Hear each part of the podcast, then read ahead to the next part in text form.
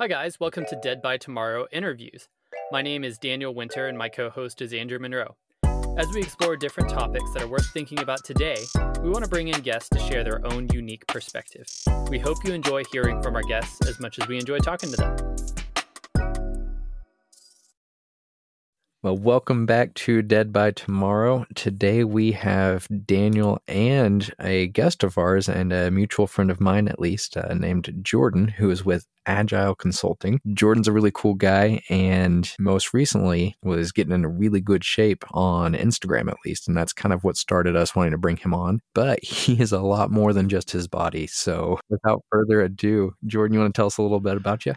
Yeah, for sure. Thank you for the uh, the kind introduction. That's uh, a little more than I deserve. It kind of pinned me as a fitness, uh, one of those Finsta, Finstagram junkies, but uh, that's not that's not me. Uh, but I appreciate that. No, I'm. Uh, I would say, in that regard, I'm more of like a I take the approach of like a nutrition first as far as fitness. So that's kind of what I I like to uh, tell people that ask me what I'm doing and that sort of thing. But um, I'm also uh, full time. I'm a IT administrator for this law firm in North Dallas, and I'm loving it, man. Um, so I guess you could say um, a little bit of a nerd, a little bit of a fitness junkie, um, but it's uh, anywhere in between. I like to try new things.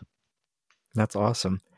Well, I'm gonna I'm gonna add a little bit to that because I think you undersold yourself. So I and let me get this out there too, because Daniel might not realize this, uh, since you and Daniel haven't actually met before. But as much as I like you, we haven't actually spent a lot of time either. So this will probably be a learning experience for me about you because a lot of my experiences with you were running to you at the gym or running to you wherever in Amarillo before we moved. So that said, Jordan has an MBA. He's just this crazy smart guy. I have some really good friends that are really great at IT, and they all reference Jordan as being this higher tier IT guy. You're super fit. I, you play basketball like crazy. Like you've got just about all of the bases covered in every sense financial, physical, career, all that kind of jazz. Like, and everybody I know loves you. I have never heard a person talk badly about you. So you're kind of, uh, you're kind of right there on, you know, the goal for what a lot of people that hopefully are listening to this podcast would want to get to. So don't sell yourself too short. You're a really, really interesting, right. really let's, uh, let's leave the podcast at that, man. That's, that's a wrap. yeah, there we go. That's it. no, thank you, man. Those are really kind words, and I, I appreciate that. You're, oh, you're right. We really didn't, uh, we really didn't hang out one on one a lot back when I was in Amarillo. Kind of the one off uh, when Derek uh, had you over, or uh, kind of. Yeah, I think we filmed at my house for one of his music videos. But yeah, just seeing you in, seeing you in the gym, uh, you're always a spark conversation. We can have that intellectual sparring, and uh, dude, you're a really fun guy to be around. And um, I'm sure Daniel, I'm sure you're the same. If you know this guy. Hey, that's funny. We we had that talk about last time. yeah, we, we talked about how last time, you know, you, you might assume like, oh yeah, Andrew's a, a decent guy now, or Daniel's a decent guy now, so his friends probably are. But the problem is that Andrew and I met each other such a long time ago that we were kind of terrible human beings back then. And so apart, we're probably better than together. I, I feel like anytime we spend some time together, that that kind of comes back up a little bit. That's good though. It makes good uh good podcasting. so basketball, IT, nerd, fit like kind of really just like crossing through all sorts of different, you know, stereotypes really. Is there any one in particular that you feel like you would find yourself most pigeonholed in as, as far as being like a fitness person versus being into nerd stuff? Like where do you feel like you fall? You know, it's funny you say and you use the word stere- slashing stereotypes because that's kind of what I've always wanted to do. It's not really, I, I don't like being pigeonholed. I like, uh, I think I feel limited. And I've always looked up to like the Renaissance man, the guy who's decent at everything, master of none. Well, I don't know the phrase. You know, can you pull that yeah, off the top of yeah, your head? Jack of all trades, master yeah, of none. Exactly. I, I really like that role, and I think you can offer more to your friends, family, really the world for that matter. If you're if you're good at a bunch of different um, areas of expertise, and that you can kind of dabble in each things and have your own input. But I just think that's more productive, and uh, instead of uh, going the purist way. But uh, I'm I would say I identified as an athlete growing up, just being my, my dad was a coach. It was a really small school, so you try to you try to just cling on to whatever identity anyone will give you at that point. And I'm sure that's everywhere, but when we're at a young age. So I clung on to the athlete and this technology realm is kind of new to me just in the last five years. I mean, I went and got my undergrad in uh, information systems, so that was more programming focused. I hated it honestly, I hate it.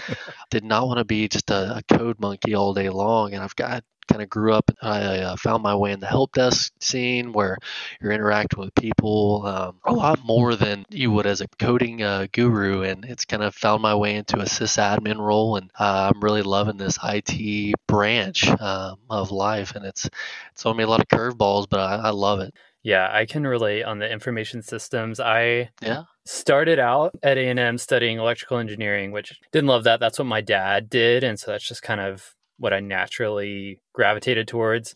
And I'm stubborn, so I stuck with it for a full year and then decided that wasn't for me. So I moved over into the business school and started out over there in information systems. And as I was going, I was like, I feel like this is very similar coursework to what I was just doing. So ultimately ended up landing in, in marketing, and that was definitely the right fit for Good. me. Heck yeah, but, man. Yeah, what, what made you pick marketing you after do. diving into uh, two kind of just STEM heavy uh, backgrounds? I wanted to do something that was a lot more focused on really just kind of people analysis, which sounds a little bit creepy, but marketing is one of those things that whenever whenever somebody tells you that they studied marketing and they're in marketing, I feel like naturally you picture advertising, you picture, you know, something that's really creative with slogans, graphics, that sort of thing. And that's definitely part of marketing. But what is another huge aspect of it is just doing analysis on markets, looking at you know what motivates people to buy things what are the different variables that impact success in the business world and i found that incredibly interesting. So it was still a little bit of that data side. I didn't want to go just full people focused and do you know management. I liked marketing because it had that people focus but it still had a little bit of that data that i liked. It just wasn't as much so as like information systems or electrical engineering Sure, man. Yeah, I like that. And do you kind of uh, like the psychology of why people buy things and like the big five personality traits of a lot of different people and how it applies to what they buy or subconsciously what they see in an advertisement? I thought that intrigues the heck out of me. Yeah, it's it's funny. I I actually ended up in healthcare and then more so in management than in actual you know product marketing and things like that. So you know, you saying that reminds me of things from school, but most of what I'm doing now, it's more, you know, taking a look at how do people grow to become good leaders? Um, how do people grow in in their their empathy um, and those types of things more so than why do people buy things? I love that, dude. That's, I mean, you can never have too many leaders. I mean, well, I guess you can in an extreme, but uh, too many chiefs. But uh, I mean, we need more leaders nowadays, dude. That's awesome. Andrew, what did you go to school for? I don't think I've ever got that. I don't think I've ever asked you. That's okay. Well, in your defense, most of the time that we actually got to have good conversations, we were mostly naked in the sauna, and it's right. You know, yeah. you talk about more serious or way more ridiculous things if there's yeah. such a small piece of cloth between, uh, you know, one man and another man, and sure, full nudity. School yeah. doesn't come up as much. well, you I hope studied... a lot of things don't come up. But... yeah. Uh, oh man, uh, you know, another time I've got to tell you about. I think it was after you moved. I ran into just two different scenarios, two different days, I guess, where straight up just old naked men just came in, nothing on at all. And I was like, this sauna's getting weird. uh, but I studied global affairs. It was, I don't even know if they still offer it at Tech. It was weird. They had this program. I thought it sounded cool because at the time I was in ROTC and I really didn't want to go do army things. I wanted to go to Japan. So I was like, oh, I'll pick this major that will make them not get me killed. I met two other people through my three years at Tech that studied it. And I think I had four different advisors that I never saw. And then I, I think they got rid of the program. So I'm not even sure if it exists anymore. Yeah, I've got one of those one of those. Okay. But it had a big uh, marketing component on it too, which is why you know Daniel and I got into this podcast, and we've been so wildly successful with our millions of viewers. I love it, dude. It sounds like I'm I'm happy to talk to all those people. yeah, just uh, no fact checking on that, okay? Right. Just trust me on it. There's there's millions out there. So I want to ask you a little bit about Agile because I haven't talked to you since you put that out in the world. So what's going on there? Sure. So, you know, Agile, it's it's been a company that I've thought about. Just didn't have the right ring to it. I've, you know, you go. I don't know if you've thought about ever just sat down and tried to pin a business name to your thought that you think is this grand idea. It's a little tougher than it looks, and it's it's not as cool as saying like Coke or Pepsi. Or You're thinking, where did they even come up with these names? So you're thinking, what what does my business have to offer to the world that can tie into its name? And agile kind of stuck out to me. It's it's basically a focused on fall, small businesses and how they don't have the budget or the manpower to have full accounting departments, full IT departments, full marketing divisions. So we come in and we say, "Hey, I know two or three guys. Most of the time, they're my friends, connections that I made throughout my life that are really good at these things. I, I know guys that are good at technology, to videography, to marketing, like I said, and it's it's more about getting those guys jobs, my friends' jobs, and also helping and tweaking small businesses so they can work more efficient, more agile, and to where they can put their their time and their money towards their idea and growing that, while we take care of kind of the hard stuff in the back end. That's really cool. And that's kind of the way the world's going, from what I understand. Uh, Yeah. We've talked about deep work a little bit, which I don't know if Daniel has read it. You've read it, I've right, read it. Daniel?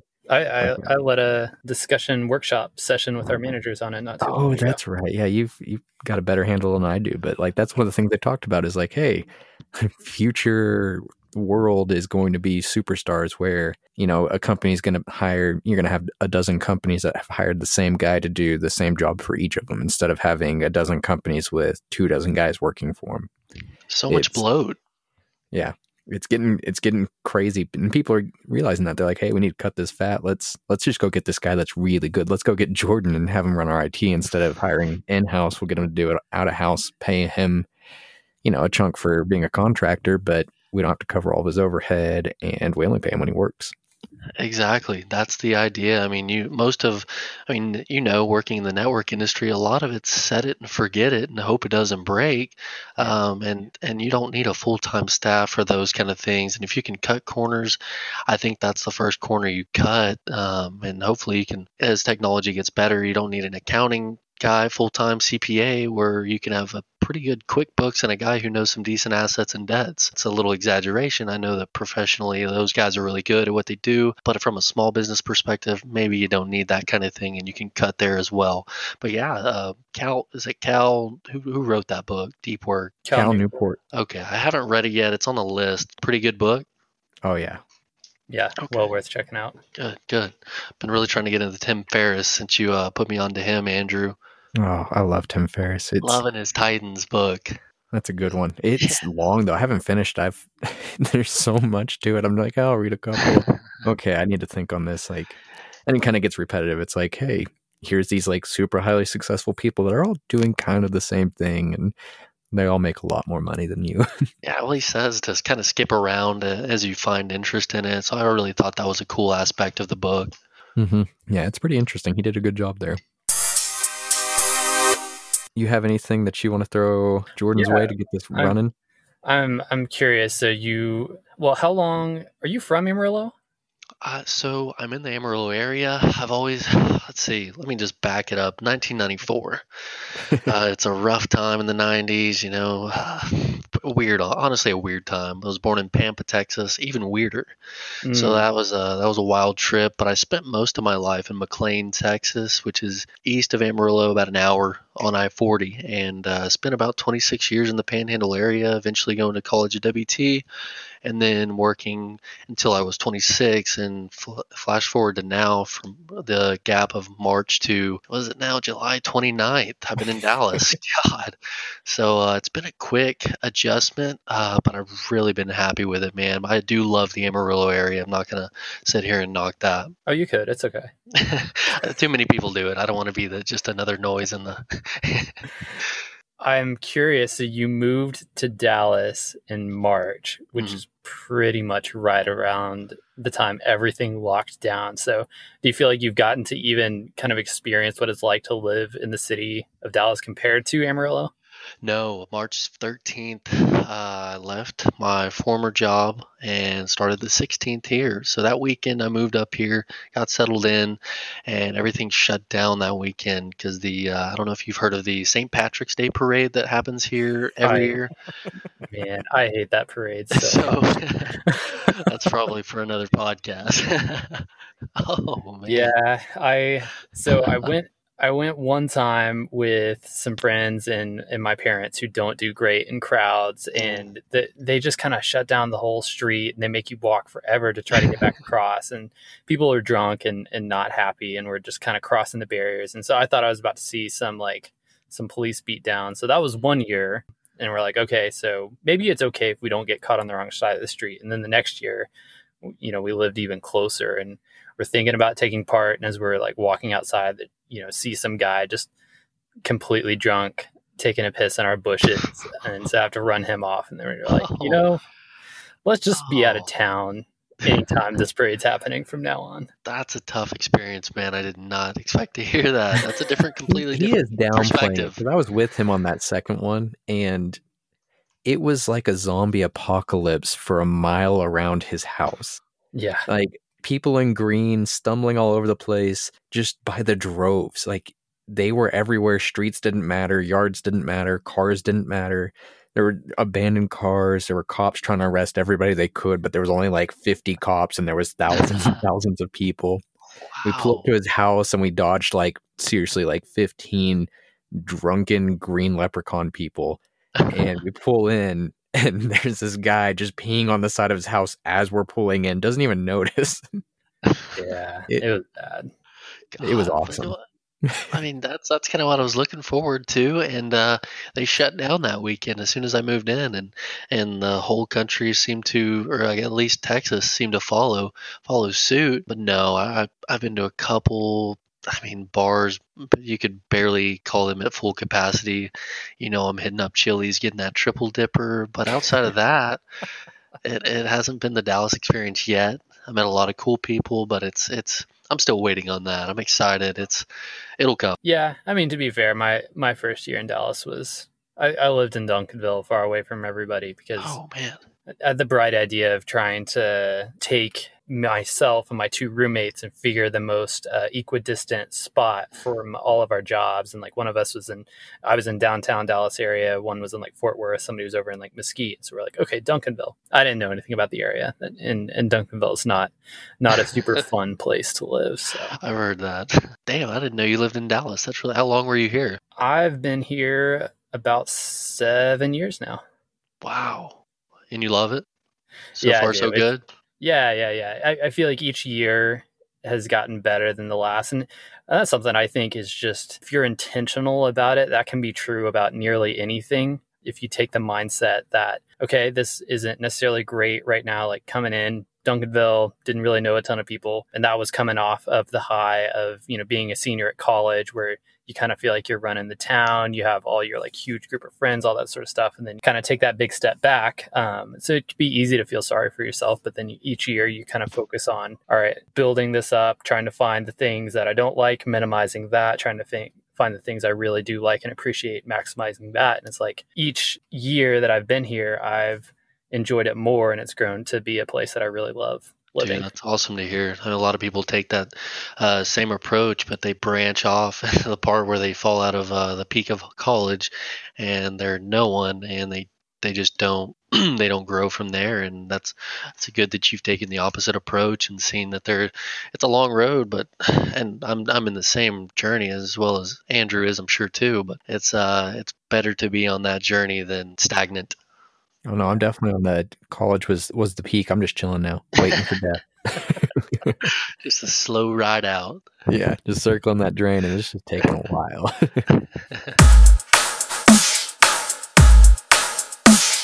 so I want to pigeonhole you a little bit on donuts, those abs of yours. Um, and uh, for anybody listening that hasn't seen it, go find Jordan's Instagram, and you you can thank me later, guys and girls. It's private, man. It's private. Son of a gun! You're gonna get some, you're gonna get all million followers now. Just they come at like once a week though, so like hold on for a little bit, and you'll see that. Has it been worth the the pursuit of the abs? Has it been difficult? Was being in Dallas, you know, new area, everything shut down, part of the process there, or has this been like a long term goal for you? And was it worth it? So that is a good question because I would say from you know when you're in junior high, you're like all about looks, trying to look the best, lifting to look, and uh, it used to be about looking great until I want to say two or three years ago, I was like, this is just not getting me anywhere. Not skinny fat, I'm fit, still have a little athleticism tone to me, but I'm not getting to my goals that I want to get to. And it's kind of like uh, you'll, you, when you chase money, like with your job, you're ch- just always going to be chasing money. It's never going to be enough. And I still think that way. You, if it's if it's for looks, you're not going to get to your goal ever. It's just not a good goal to have. And when I started focusing on just general health and doing the most optimized and habitual lifestyle changes that I could, the looks kind of followed suit, you know, just tweaking my body on how it performs, posture, diet, nutrition. I mean, I can tell you a funny story about tweaking my diet a little bit to build off of that. You know, uh, I, I, do a lot of research in like vitamins, minerals, micronutrients, how they operate within the body, what deficiencies can do to you. And I was I was messing around with uh, soy milk and flaxseed. What if you know, just a quick shake, relatively healthy shake, just to get down some protein. And uh, apparently, uh, soy products and flaxseed kills testosterone. And I uh, I found that out the hard, way. I guess you say the soft way. And uh, that, you know, it's part of the journey. You know, now you can scratch that out of the out of your grocery list and find a different alternative alternative for the omega threes and flaxseed. And I go to almond milk now for uh, my shakes. That's good to know. That would be why the uh, soy-free protein powders I've seen are a little bit more and why it's a thing they're talking about. Because I'm like, wait, why? Why would this whey have soy? And I don't care. I do care apparently. Yeah, you start looking at that. Good to know. So yeah, long answer, long story short, thank you, but it's it's really not the goal anymore. It's it's it's kind of just part of the process of the lifestyle changes. Uh, Daniel brought up something that one of his coworkers, what was his name? The brushing your teeth coworker? Oh, yeah, yeah, Nick, Nick Lamar. Oh, yes. I did listen to this in the Movement and Fitness podcast. Great mm-hmm. podcast, by the way. Oh, thanks. Thank yeah. That was all Daniel. Um, so he, he had this thing about brushing your teeth, and it was just kind of like how he did his exercise or how he saw fitness. And I really liked the idea, but I didn't know if that had resonated with you as well or if you took a different approach to it. No, absolutely. I heard that. I heard that podcast and I was like, wow, I do the exact same with literally with floss. I put a bag of floss in the in the holder of my car door every time I get in. I oh look floss might as well floss because I mean it's I've I've read a lot about you know gum disease now it can be a pre-indicator of like heart disease. I don't know the exact mechanism behind it but it also I mean who doesn't want good teeth too? So it's just kind of like uh, like greasing the wheel every day rather than thinking and making it a part of your routine because that can be exhausting living by a list that you do every day. Kind of like you said flossing your teeth, uh, but subconsciously tricking your, your mind into like, oh, it's already there, might as well. So that's yeah, I love that principle. Wait, you floss every time you get in the car? Every time, man. Wait, how many times a day is that? Maybe twice. it's really not as many as you oh, okay. think. you gotta remember, nobody's going much of anywhere right now, Andrew. No, no. I, and I actually got I an get, apartment. Go ahead. I'm all over the place. That'd be like 12 yeah, flosses a day minimum for me. Gums bleeding. This is good for me, I swear. I need to talk to Shalomi sometime about that because I've I don't understand why gum health is related to so many other diseases or if it's just an indicator because it's I've read right. that too and makes me really sensitive about brushing and flossing.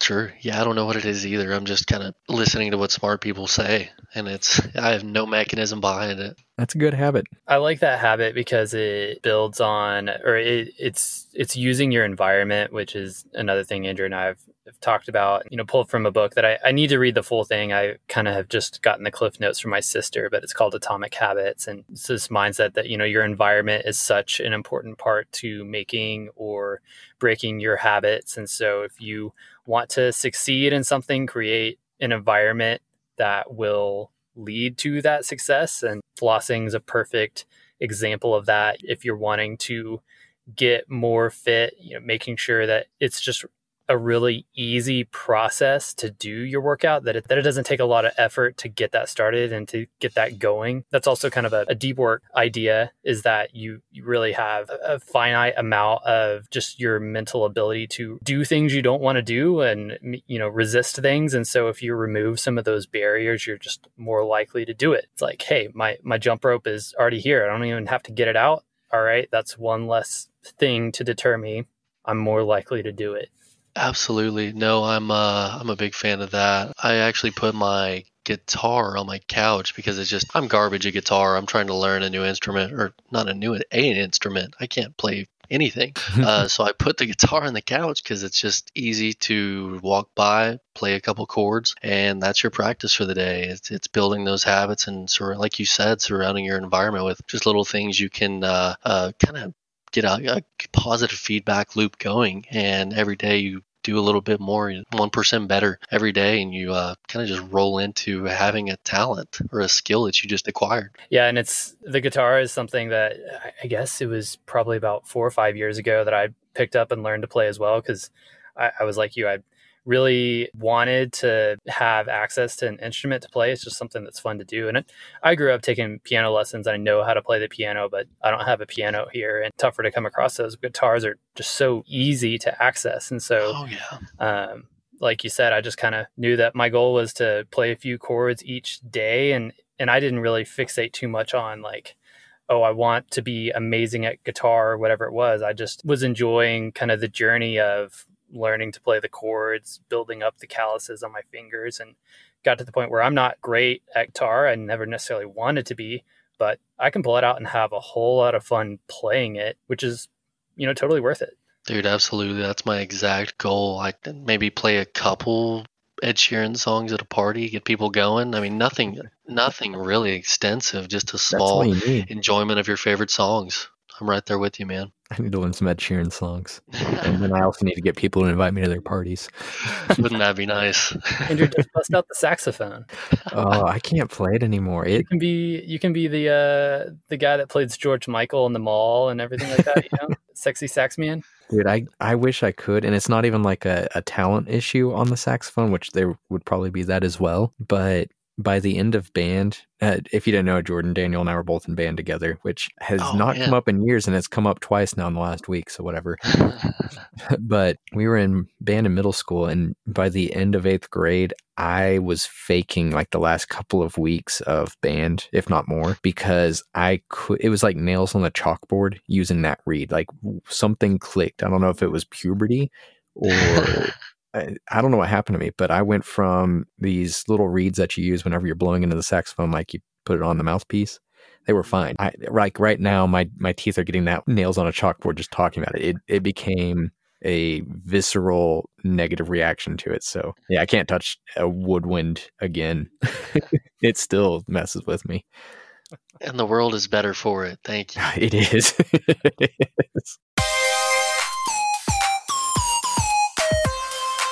All right, Jordan. So earlier you said that like being a nerd is part of your your Renaissance man goals, and so when you say nerd, that can mean a lot of things now. That can mean just like being good at coding and being good at computers. That could mean liking D and D, which Andrew and I have talked about too much recently, or liking video games. So like, what like flavor of nerd are we talking about? So, to be honest, the nerd part of the fitness routine. And well, uh, let me just scroll back a little bit. Nerd is from a perspective of an IT guy. I I've always loved computers. Growing up, do like the computer applications contest at UIL. Loved it. Every BCIS class I could get a hold of, I'm I'm in it. I'm not doing ag. I'm doing BCIS. It's it's always been an innate interest of mine, and I think a lot of us had just the the video games kind of sparked a lot of that for this generation. That it's it's always been just tinkering with tech. When I bring that nerd aspect to the fitness part of it, I I really like diving into the science behind what you put in your body, how different systems in your body react to it, and how they can work together to. Uh, I, I always use a car analogy for kind of someone's body. Um, if I told you, hey, I'm going to give you a car, but you got to take care of it, but it'll last you your whole life as long as you take care of it. That's what I really like to dig into how you can fine tune that car, give it the best gas, give it the best oil, and watch those things just work like they're intended to do. That's awesome. And so, I feel like with cars, you, you kind of have a spectrum of people. You have people that just like, you know, they need their car to get them to and from work and they don't take a good they don't take good care of it, which obviously we, we shouldn't be that. And then you have people that do their routine maintenance. They they take care of the car the way that they should. And then you have people that obsess over cars and, and they want to get the maximum amount of horsepower and all that sort of stuff. And so I feel like, you know, most people are gonna probably fall a little bit in the middle category of taking care of the car but maybe not wanting that to be their their full-time hobby. And so is there any advice you would give to somebody as far as like, hey, doesn't matter who you are, you've got to do this nutritionally for your body to get the most out of it? That's a good question. And uh, I think I may have sold myself as some guru that's just all about it and does it day by day, like polishing my car. I really try to stick to, I really stick to this like Venn triagram, if you will, and in everything I do. And it's uh, cost versus time versus benefit. And uh, I try to stick within that middle ground of that. So if this is going to be an expensive nutritional cost, um, it's probably not going to be it. If it's taking me too much time to prepare and cook this, it's probably not going to be it. And if it's really not that much benefit, probably going to avoid it. So I would like to think I do it for the lazy, the one who wants to do the bare minimum and the cheapest way to maintain optimal health. And I would say, and when you say bare minimum, what somebody should do to maintain, do you mean from a exercise perspective, nutritional perspective? What are you what are you um, asking in that question? If you've got insights on both, I'd love to hear them. I sure. Mean, the, the, fitness perspective, I, I think that's something Andrew and I have always done an okay job on, but we could probably, if we have to choose one, we probably need to know more about nutrition. Mm-hmm. but would love to hear both. Absolutely. Um, I really think a lot of people get mixed up and waste a lot of time on hitting macros. You hear macros all the time. Hit your macros, you'll do. It sounds like it's this holy grail of nutrition, but uh, I mean, obviously, it's it's proteins, carbs, fats, and those are essentially your energy build, your energy burners, your muscle builders. Basically, what basically that. I focus really on micronutrients and the nutrient dense fruits and veggies that you can eat throughout the day, and then I supplement with protein. I really don't worry about carbs. I get those from my fruits and veggies that I that I use for the micros and fats they kind of do the same. So I really I try to hit those nutrient dense uh, fruits and veggies like kale avocado almonds carrots and these are all like grazing food. You can store in the cabinet in the fridge, walk by, pick it up. You don't have to prep it, pop it in your mouth, drink some water. I mean, these are things that can get you a long way if you do it. If you're patient and disciplined, two times a week. You're, I mean, as opposed to zero, you're not eating any avocado, any eggs, any almonds. One or twice a week will do wonders over two, three months. Um, so I, I would think taking that approach, really trying to hit those nutrient dense stuff. Hell, look at the back of a micro or a multivitamin bottle just one day. Get your vitamins A through K, E, um, and all sorts of nutri- uh, minerals. Google, just take one of those, vitamin A, Google it, say, you know, what foods have vitamin A in it? You'll have carrots, sweet potatoes, um, that kind of thing. Go down the list. Vitamins B, C, what are, what are signs of uh, deficiencies in these? What do they lead to long term? It's it's really we have all the information at our disposal. I think if people just sat on their phone and did that, looked up these things instead of, you know, take five minutes off of TikTok, take five minutes off of Instagram, don't scroll for another 10 minutes. Uh, I, I, really think if you did that for yourself, oh, this one guy I'm listening to, I'm loving lately, Jordan Peterson, uh, he, he goes on to say that any skill you learn earlier in your life can only compound. I mean, obviously, the more you age, the skill you learn at 25 going to be way more valuable than 45 because you have 20 years to improve and build on that. So I think if these people just did the bare minimum, what's what's the least amount you're willing to do right now in pursuit of your goal? and just do it. It, it doesn't matter how small. Um, people try to blow it out and say, I got to do this five times a week, three times a day, whatever. Just make it your next decision to be a better decision than the last. Yeah, I, I think it, it kind of goes back to the idea that the the best diet, the best you know workout routine is the one you're going to actually do. That's uh, it. The one you're going to actually stick with. And I think about so I play a lot of ultimate frisbee and I've gotten pretty decent at it this point. I'm I'm definitely better than the average person at throwing a frisbee and if I go out and play with a, a new group of people and you know they they don't have as much experience and I'm throwing a flick or something like that you know every time somebody will come and ask me like how do you do that? Can you show me how? And I'll show them and it, and it never really goes that well. And so they ask like how do you get to the point where you can do it? You got to do it 10,000 times. Yeah. I've been throwing a frisbee almost every day for like 10 years. So, and that, that's such a cool sport. I would love to play that sometime, dude. That's, that's a really fun, exciting thing to watch. Yeah, I'll, I'll hook you up. Please.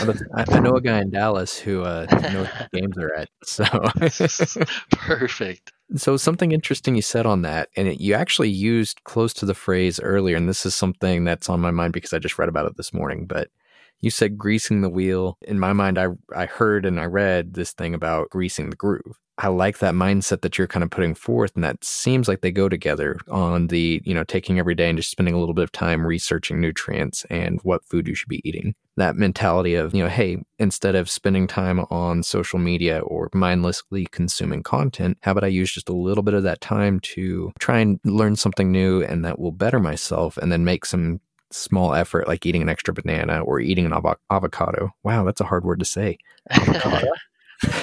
Absolutely. Um, no, so you know, eating that avocado and you, you do something like that, that one percent better. You grease that groove every day where you're doing just a little bit and a little bit. And you're right, over 20 years, I can't even imagine the kind of results you get after that kind of time. And Daniel's Frisbee is a great example. You you grease that groove every day and you start building that focus and that connection and making the skill better. And you're going to be somewhere so much further down the road than somebody who waits 20 years to do it.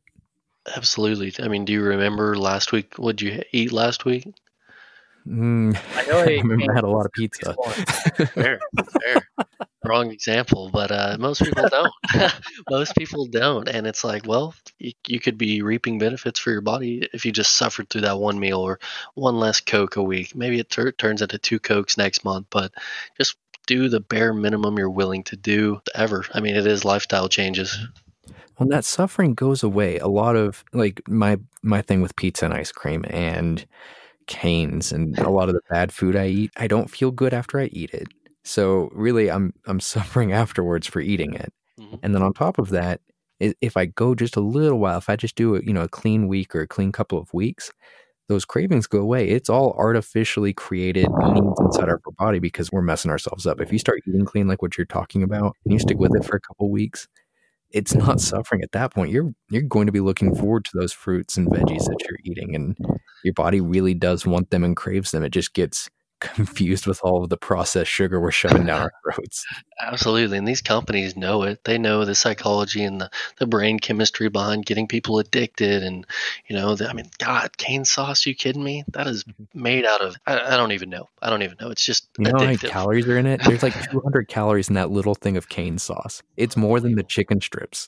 Unbelievable. And well, and just to build off that, I don't, I don't eat purely clean. I try to stick to that 80 20 principle because there's too much good shit in life to eat. I love mm-hmm. cheesecake. I love the, the, the vanilla latte at Palace that we used to get. Like it's there are twenty percent things that I need to really try in this this life. Um, you can't go 100% on anything, and I think that's where a lot of people screw up with that black and white thinking. And I I think that's what actually can help you to enjoy, you know, the latte, the Cane's, yes. the cheesecake more is when you actually create some restrictions, make it something special, and and you don't just indulge to the point of overindulging. And and that's that's something that I notice is my if my wife is gone for a week then I eat terribly. I eat so many bad things.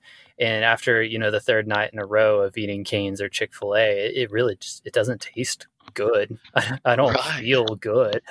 You're like, why am I doing this to myself? yeah, it's, well, it's, terrible. I used to be but a Dr. Pepper fiend, and I would go five days a week, and it's like it's water at this point. Yes, and, uh, I would take three days off, come back to the fourth day, like God, this is so good. So yeah, like you said, you, you uh, come back to it, and it's way better. Well, so I haven't drank a Coke in, I don't know, seven or eight years maybe. And I cannot stand them now. Dr. Pepper, whatever it is, Coca Cola. My body does not like it at this point. It hurts when it, like I sip on it because I've tried a few times recently and it's just, mm-hmm. I won't even, I'll take a sip and be like, no, I'm, I'm not having this. That's how I feel 90% of the time. Every now and then I, that nostalgia hits. Andrew and I, I feel like we grew up, I would guess, Andrew, you know, maybe give me your, your top three, but maybe there's some overlap here, but my top three things that I was probably consuming from the ages of like 12 to 18 was Dr. Pepper, brown cinnamon sugar Pop Tarts, and hot dogs. Dude, middle school, high school, I wish someone would have sat me down and been like, hey, here's how to like increase your life results by a hundred times. Stop eating this crap. oh man, me too. Dude. Yeah, because we we had a lot of Pop Tarts and Dr Pepper energy drinks by yep. the dozen. Monsters, gosh, yeah, monsters, yeah. But slices of pizza. So every now and then I, I feel nostalgic, and I'm like, I really want a Coke. And you're right, Andrew. Like the first sip, maybe it's all right, but I never finish one, mm-hmm. and I always just feel gross afterwards. And and I'm actually like, I'm starting to get that way with uh with alcohol too. Half the time I just I'll have a couple drinks and then I just don't feel good. I'm like, why do I do that? I don't like this. I'd rather just have a LaCroix. yeah. Dude, that, those are great habits and great things. Like, that's better than a lot of the population, I would say. Daniel's got some of those abs too, most of the time. So, it's skinny boy abs mostly. yeah. It's okay. You know, it counts. I count it. Okay, Jordan, sorry, I got a little distracted there, but I'm going to change topics a little bit on you. And you have what most people consider a successful career path along with everything else you're doing. So, how have you used discipline in both, you know, your career and the fitness and everything like that to move forward? And has it had like a negative effect in any way? Have you had to say no to certain social things or have you been able to balance pretty well career and physical accomplishments? You know, I, that's a really good question. The only way I can really think socially it might neg- uh, negate the effects of all that I'm doing, you know, sometimes I'm not going to get that pizza when we go out. I'm not going to get blackout. I'll have a couple drinks. Um, people who are you are generally, generally, genuinely close to won't that won't matter to them. But it's going to be those outlier friends who kind of judge you or put you in that uncomfortable situation and question that. But I think for the most part, it's really, you know, all of these things have helped. I, I know this is kind of shallow to say, but people really do treat you according to how you look and whether that's sloppy or well kept. You know, let's say everyone knows that. Are you going to sit around and bitch that people are so shallow and only care about looks? Or are you going to really take advantage of that knowledge and kind of tap into that algorithm and become the best looking, best feeling per- version of yourself. I'll take the second one. But, you know, whether that's attracting a future partner or um, more better selection of friends or getting hired for that next job, it really does help to look presentable and look confident. And I think a lot of what I'm doing is building confidence in that way. And like I said, sticking to that Venn triagram, I don't think my social or career has, has hurt really because I'm always focused on the laziest way, the shortest amount of time, and the cheapest way to get the best results. So I'll hit the gym for 45 minutes four times a week maybe and, and really hit the nutrition you know 80 20 and that's about it man. It's it's been nothing but positive in my opinion. I mean shallow yes but also very true so i like it. I i completely agree with that. I think sure. a lot of people who are struggling in their careers or in a lot of different ways that is always my first thing like well hey how, go hit the gym you know yeah. spend six months, you Clean know, getting in better shape, and then see what happens after that. Like I bet at some point in that six months, everything's going to be way better. Right, and there there's a, a quote, another Jordan Peterson quote, where he says uh, this client he had said uh, if it's there's either two options, either the world sucks and they're all out to get me, or I suck and I can at least do something about that. So take that second option and run with it. Hell yeah. I like it. We were talking about fitness challenges, you know, and in Daniel's mind, whatever communication methods we seem to have. And I got an Apple Watch. I think after our last episode on the fitness stuff, I'm not sure. It's it's still pretty recent, but I got in a competition with Daniel, and he won't stop beating me. But where are you at on the fitness tracker thing? Dude, I'm gonna disappoint.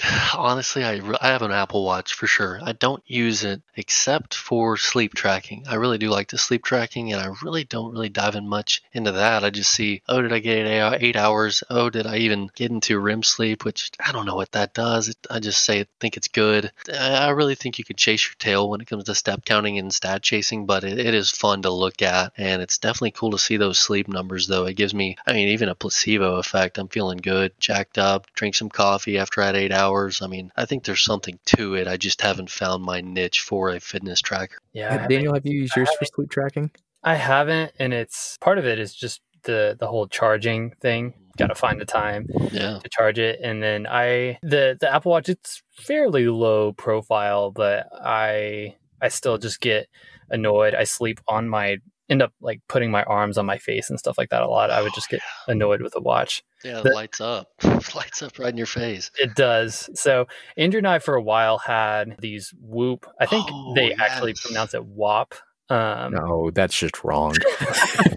Well, I I'm an Aggie, and so like Whoop means something special to me. so uh, I forgot to ask you, Andrew, how was that Whoop uh, subscription? the price point is rough. I think uh, thirty dollars a month is kind of pricey for a fitness tracker in any sense of it. That said, I really liked it. Like the data was really clean. Um, the twenty it was twenty four seven. Like you didn't take it off. They had the charging method was a portable charger. You charged it separately and you slid it over the watch for an hour when you wanted to charge it. So you didn't take the thing off, which makes it more effective because you never forget to put it on or forget to charge it or anything like that. But the data was really cool. It just was hard to justify that thirty dollars a month after the first six months because at that point I was like, all right, cool. It's helped me develop some new habits. It's made me really conscientious of my sleep and my lack of cardio in my case. And it, it was really cool. I really liked it. And I think a lot of people could benefit from it if they're just starting out and trying to figure that stuff out. yeah, I agree. It was it's the only tracker that I felt like I could actually sleep with because it is so low profile. It, it's not going to light up, and it's pretty pretty comfortable. It didn't really get in the way. So during that time, I did get to get some sleep insights and.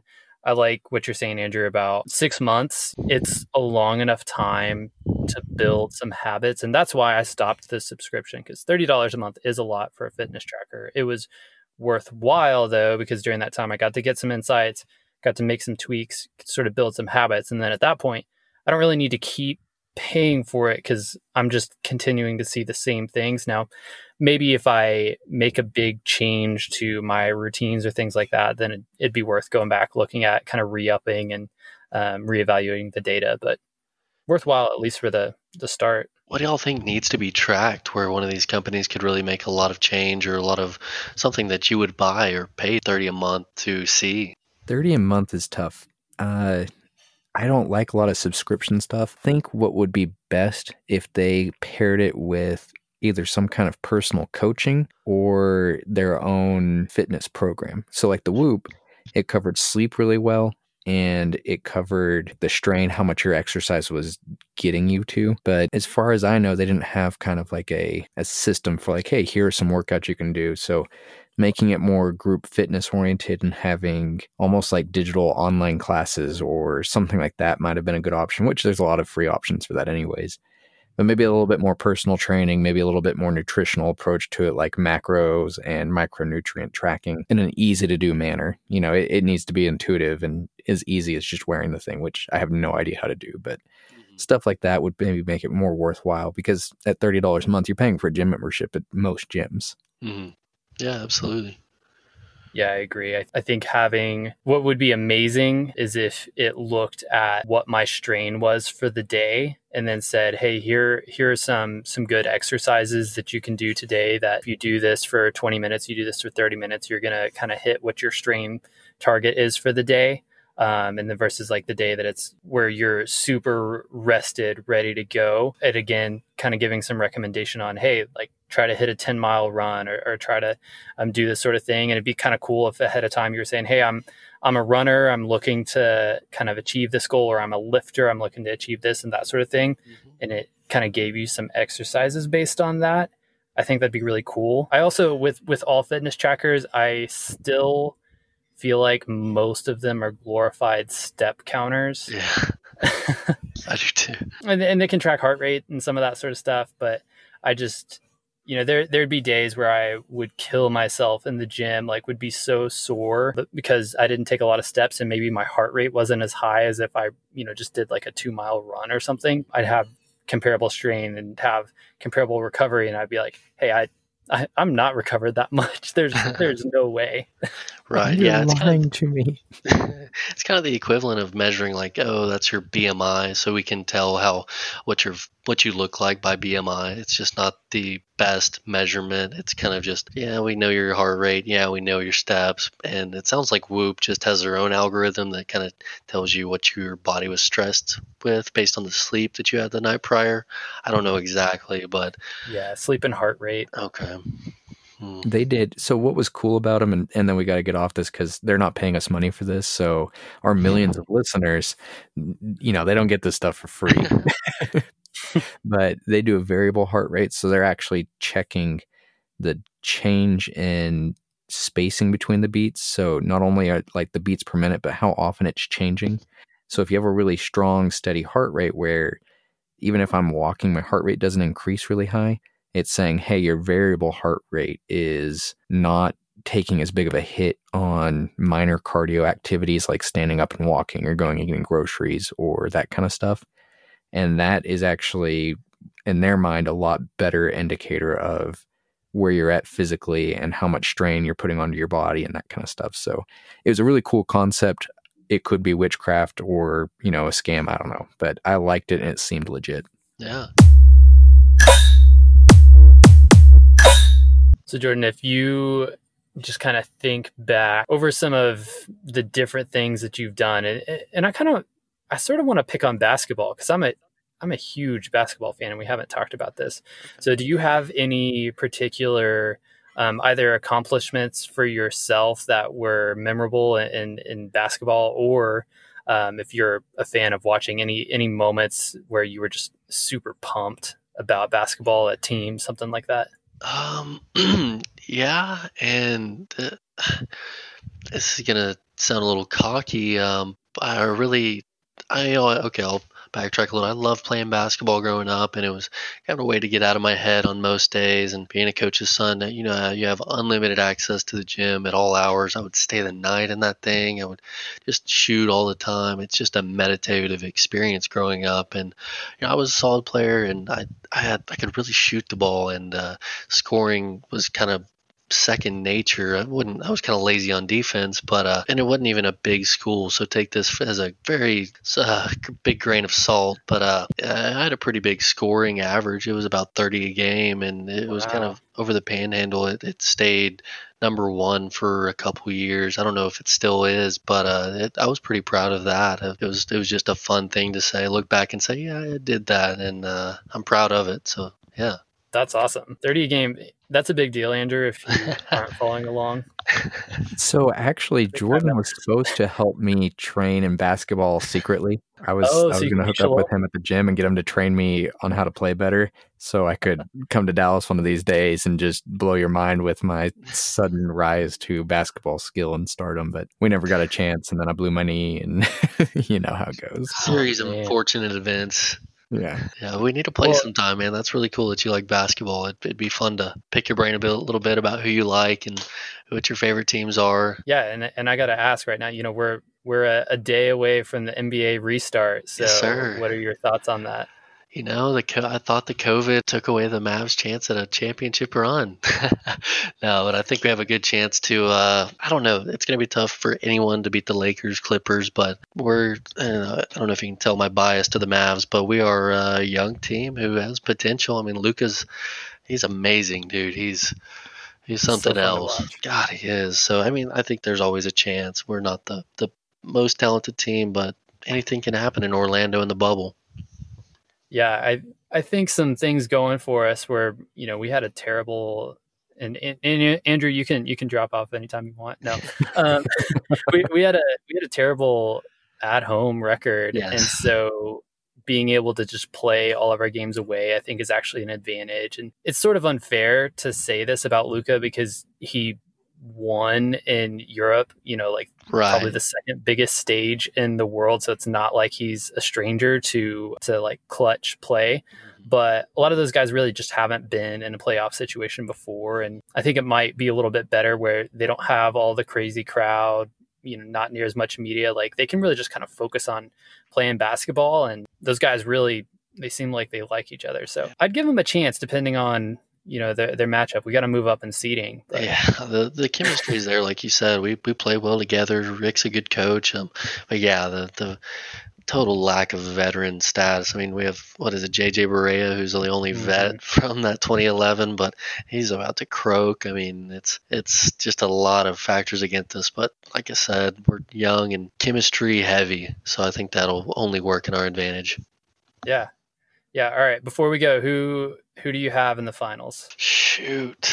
Uh, I'm thinking Bucks Lakers. I'm I said it from the beginning of the season and and I feel like COVID has only made it a little bit more likely. I'm sticking with Clippers Bucks. I like that. I like that. I thought mine was kind of a cop out because uh, everybody thinks that, but uh, no, I, I, like the Clippers beating the Lakers. That's going to be good. They won't meet up for a couple rounds, but you don't think anybody can take out Clippers prior to that? I know that the Mavs won't. We match up terribly against the Clippers. Yes, we get crushed. Yeah, and and I feel like I, I don't. Rem- I mean, the seating's not set yet, but I think about like Houston being small ball. I, I just feel like Kawhi and Paul George can can really take care of that. They're just such good defenders already as it is, and and they're such a, a deep team. And such a clutch team. I just James Harden hasn't been clutch in a finals yet, or, or hasn't been to a finals yet. Hasn't been clutch in a Western Conference Finals. Yeah, there's not really not much else on that side of the bracket outside of the Denver. Not bad, but I wouldn't have them beat an LA team. No, Denver's they're good, and, and Jokic has slimmed up, but mm-hmm. I don't I don't think so. Uh, I agree. I know who Luka is. Stepping stones. Uh, yeah, he's he's a he's that guy on the Mavs team from Europe. we'll get you there someday. We got a lot of Europeans. I read an article about it. He trained with uh, Steph Curry. yeah, the two basketball players that you that you know, or at least active ones. I, I think there was a third one that I knew. Yeah, I, you should. I get carried away. but it's okay. Most, he's only the most famous basketball player, you know, right now in this. Not LeBron. He doesn't count. okay, Jordan. Is there anything else you want to leave us with before we uh we go down this rabbit hole? uh, I do actually. I love love quotes. Uh, quotes are really big. I don't I don't know why I love quotes so much. They're almost meaningless if you can't apply them. Um, but one I really like lately is uh, you'll watch an entire Netflix series even when the first episodes are slow, just because someone told you it gets better. But what if you looked at your goals like that and watched your life get better instead? By Mick K on Instagram. Not sure if he stole that, but there it is. I like that. That's that. awesome. I love that. One more shout out for Jordan and uh, his consulting business. He actually has my favorite email newsletter, and it comes out on Monday mornings. So if you want to get some more of Jordan's wisdom and honestly some possibly overly well done infographics, I don't know where you're pulling that from, but like the stuff is great. Thank you. Straight from uh, Reddit. Oh, good, good. I was worried, honestly, that you were building them yourself, and I was like, "Oh, these have got to take some time." Imagine that. God. So he's got some great stuff. It's called Five Minute Morning. I think you can sign up for the newsletter at the number five M I N Morning. Is that right? Um, it is five, the number, and then minute morning, all spelled out. Oh, all the way spelled out. See, It's been so long, I've just been receiving them. It's all right. Yeah, So yeah, go check that out. If you want to hear more about Jordan. And in general, he covers everything from nutrition and fitness to financial habits and just interesting facts and trivia. And it's a really cool way to start your mon- Monday morning. So give that a check. We really appreciate you guys coming on. Jordan, thank you so much for letting us abuse your time and your knowledge. So I Oh. really appreciate it. And I'm sorry that we didn't get to hang out more before you left for Dallas, but I'm excited that, you know, maybe you and Daniel can play some basketball a little bit and you can treat him like he's treated me. Yes, absolutely. Thank y'all guys for having me on, and uh, it's, it's really been awesome, man. I, I really like what y'all are doing here. It's it is helping everyone who is listening. I know it's helping me. I don't know the exact numbers. We'll, we'll call it a million, but uh, it's, you're, you're helping a million people, man. That's really cool. Yeah, Um, I will be up, we up in Amarillo, so I will see you in Amarillo sometime. Perfect, man. Well, thank you. And thank you guys for coming on to another episode of Dead by Tomorrow. This was Daniel, Andrew, and Jordan. And we hope you have a great day. And we look forward to connecting with you soon. See ya.